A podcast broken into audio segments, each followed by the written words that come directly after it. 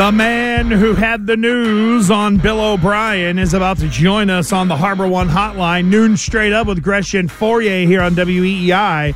Go to Gresh Fauria WEEI on Twitter to vote for the always fun What You Want to Hear. We've got two players on uh, different playoff teams bitching but uh, our friend Tommy Curran is brought to us by Dr. Matthew Lopresti, Leonard Hair Transplant Associates, the hair doctor of Tommy Curran, and 1 800 Get Hair.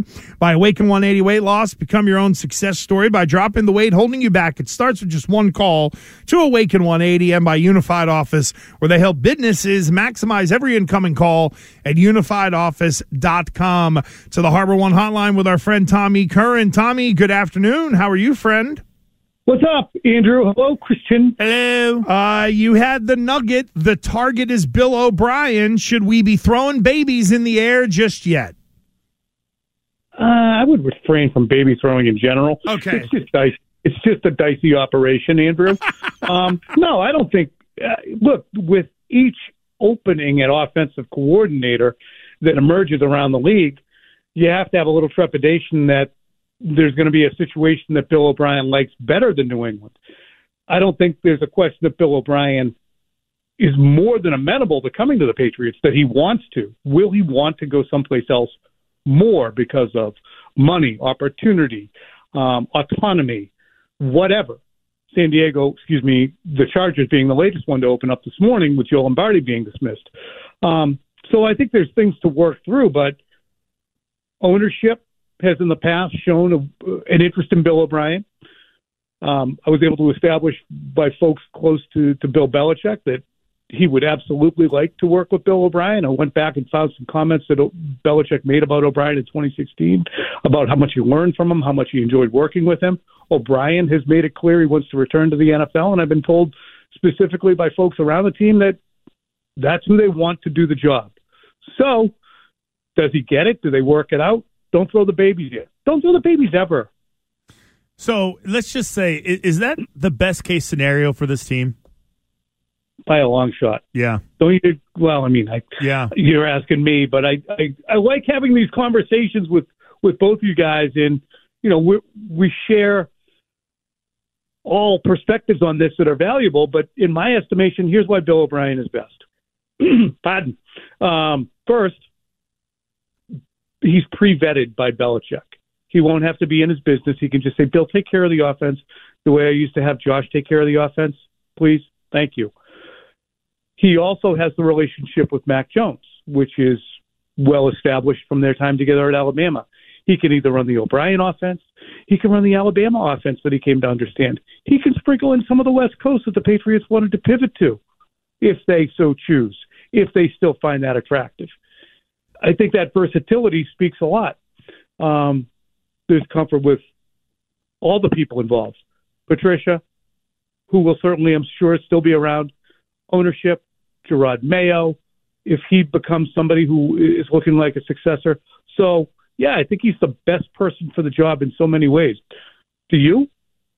Oh, it's not Absolutely. even close. Yeah, it would be the seamless fit. And I guess the question is, Tommy, because even we sort of broached the idea and we sort of wrapped it into, you know, Tom Brady that say Sean Payton goes somewhere and there's an established quarterback and Brady can't go with him. Would then Bill O'Brien be a pivot for Tom Brady in terms of matching up to maybe go somewhere else? But in the event that it isn't Bill O'Brien, is there even a clear number two that would make a lot of sense? That's a great question. My conversations was indicated to me that while O'Brien is certainly the target for Bill Belichick, he's never a a one dance partner guy. He's going to look at it as as this year exhibited. There's a lot of guys who could do that job. I mean, he's now got the lowest bar possible in terms of experience established, but whether it be Chad O'Shea or Mike Kafka. That'd be a lateral move, of course. Um, I'm just throwing out names of guys who look. Nick Caley. He's going to interview with the New York Jets for an offensive coordinator position. Would the Patriots want to re up with him when they didn't last year? Imagine that the the guy who's sitting in the tight end's office as a coach oh. is now coveted by one of your division rivals as an offensive coordinator, and you went out with a straight face with a defensive coordinator as your offensive coordinator all year still mind boggling. Wolf. Man, I, I didn't even know. I didn't see that he was getting that interview. I just thought that he was going to be gone and they would have to find a replacement for him. So, so that leads me to a Jerod Mayo. What's the latest on that after that press release that the Patriots were going to were working on, you know, getting a extension done, and obviously Cleveland has hired a defensive coordinator, so he's not interviewing. What's the latest with uh, Jerod Mayo? That they're working towards making sure that he is here long term, and I think that both sides are extremely amenable to that happening. And the reason, I guess, as we kick it around, why would the Patriots put out a release? And it has just as much to do with that, you know, showing teams, hey, hands off, he's our guy, but also making sure that Jerod Mayo understands expressly what Josh McDaniels didn't understand in 2017 when the Indianapolis Colts came calling. He never knew the Patriots wanted him to stick around. I mean, I talked to him during that year, and he would say they have shown no inclination at all of keeping me. So that's why we all okay. And McDaniel's himself goes and takes the job, and then the Patriots say, "We'd really like you to stay." Well, that really damaged his brand. Yeah. And there's no reason to play the shell game with titles and affinity for different guys and commitments. And I don't think it was ever as productive as Bill Belichick has thought it was. You know, was really productive. Tom Brady was really productive. Rob Gronkowski, Julian Edelman, Bill Belichick himself, and the stuff he hatched. The titles and the withholding of titles was never the reason they won. Totally agree. Players, coaching was a part of it, but the title thing, you know, it can be overblown. It could be, uh, yeah, I think it's more of a fan deal. But that said, Tommy, does a title go with Jerod Mayo? Does assistant head coach fit? So that way, you don't make him the DC and you don't upset Junior Belichick, but you're also doing what you need to to keep Gerard around. Even though Jerod might end up getting a title like that. And if Bill O'Brien comes in, he'll be addressing the team when Bill can't be there in front of three guys that were head coaches already in the NFL. It is kind of wild when you think about it. But then again, am I barking up the wrong tree? Does Mayo need that title? Great question at the end, and all of it was great, Andrew. Well, I don't think he you, needs Tom. the title. He doesn't need the title. He just needs to understand that there is a long term plan that lets him get the professional satisfaction that he covets, which is to be a head coach, to run a team. And there's no way to give an assurance of that. There's too much time between now and when Bill Belichick says, I'm hanging up my whistle.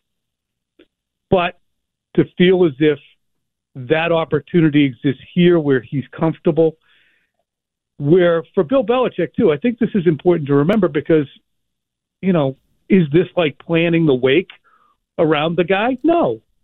For Bill, I'm sure he looks at it and says, look, I drafted the guy. I'm the reason you even know who he is.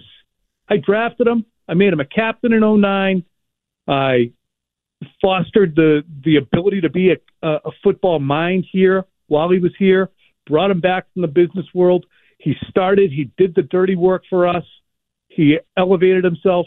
And now, if he becomes my successor, that reflects great on me. It's not the Krafts, it's all of us. And I think that hopefully, as this season gets further in the rear view, there's more of a feeling of unity between head coach, owner, because Bill Belichick should never work anywhere else. And there should never be a release that says there was a mutual parting of the ways and we thank him for his service. He should be able to kick his ass straight upstairs and sit there in a booth and eat popcorn and watch the team that he created until he's done doing that. So we're talking to Tom E. Curran. and Tom, after watching, uh, listen, got to got to give you full credit. After watching this uh, this weekend's game, Super Wild Card Weekend, are you more optimistic or pessimistic about the Patriots' future moving forward? Boy, I think I'm optimistic in that I think they understand that they have to address their offensive shortcomings. There's a lot of people who looked at the Patriots and said, well, they can play with those guys. Yeah.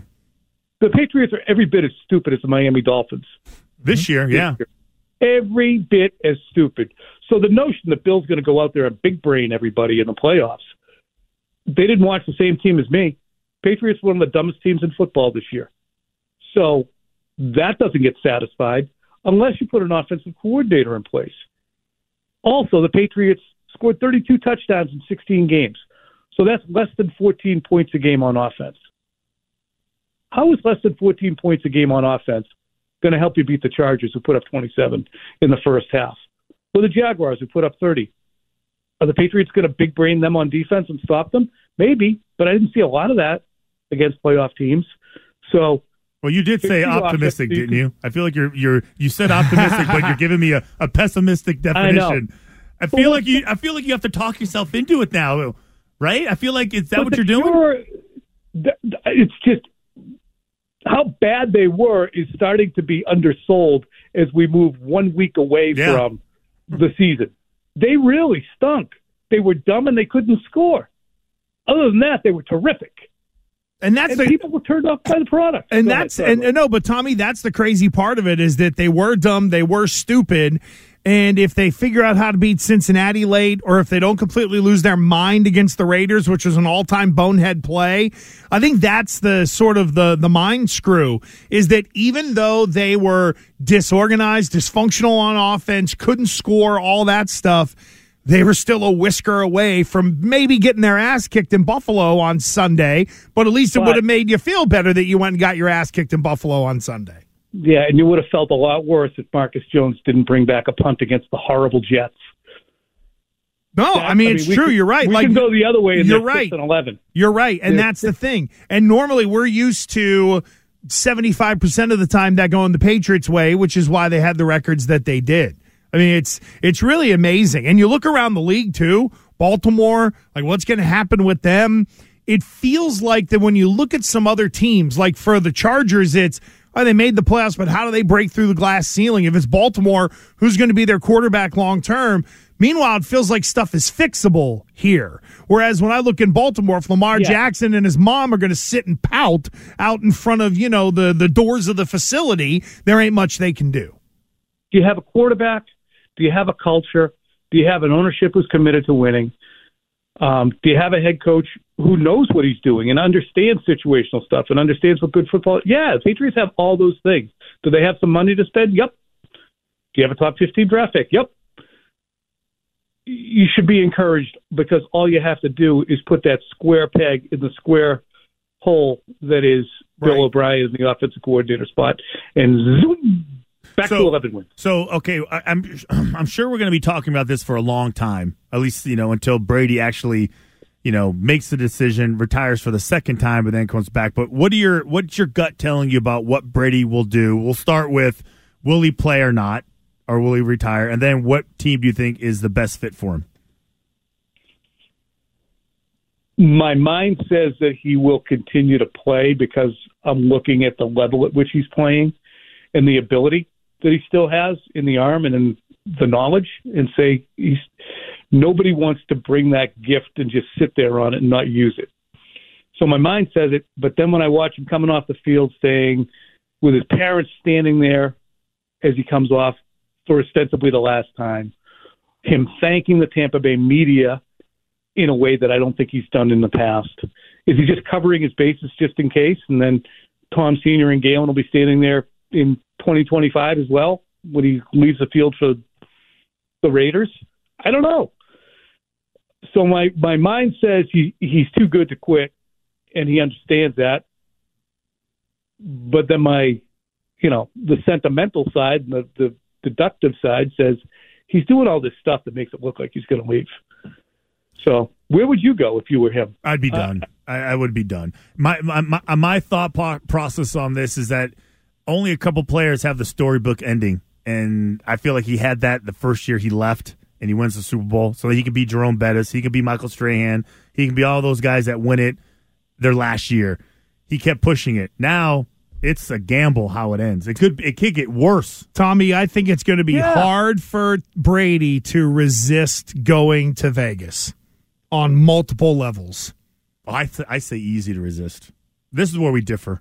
That's the last place and I that, think he'll go. And that's the that's the aspect that we don't understand of his his private and personal life with his family and good point. Um, where that stands in terms of how are the logistics of his children and all of us understand that that is the most primary thing and we could put band-aids on things and say well this person has them on tuesday and wednesday but i'll be there it's it's impossible when you know that you have the ability to be there, and you're choosing not to in a form in those formative years.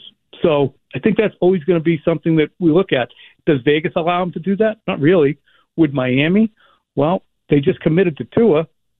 But I, if I was putting money anywhere, I'd say Lamar Jackson goes to Miami before Tom Brady. Woo. Interesting stuff there. By the way, Tommy, quickly, because I know basketball scratches your itch. Is Tatum your MVP to this point? No. Ooh, interesting. Three way tie. Ooh. I mean, every single night somebody turns something in between Doncic, Jokic, and and Tatum. It's insane. So, uh, it we're treated to watch those three. There we go. Unbelievable. Oh, they really are. Jokic is just such a unicorn for crying out loud. Well, we'll unpack the NBA another time with our friend Tommy Curran of NBC Sports Boston, dropping the Patriots knowledge. Tom, good chat. Thank you, friend. All right, great stuff. See you guys.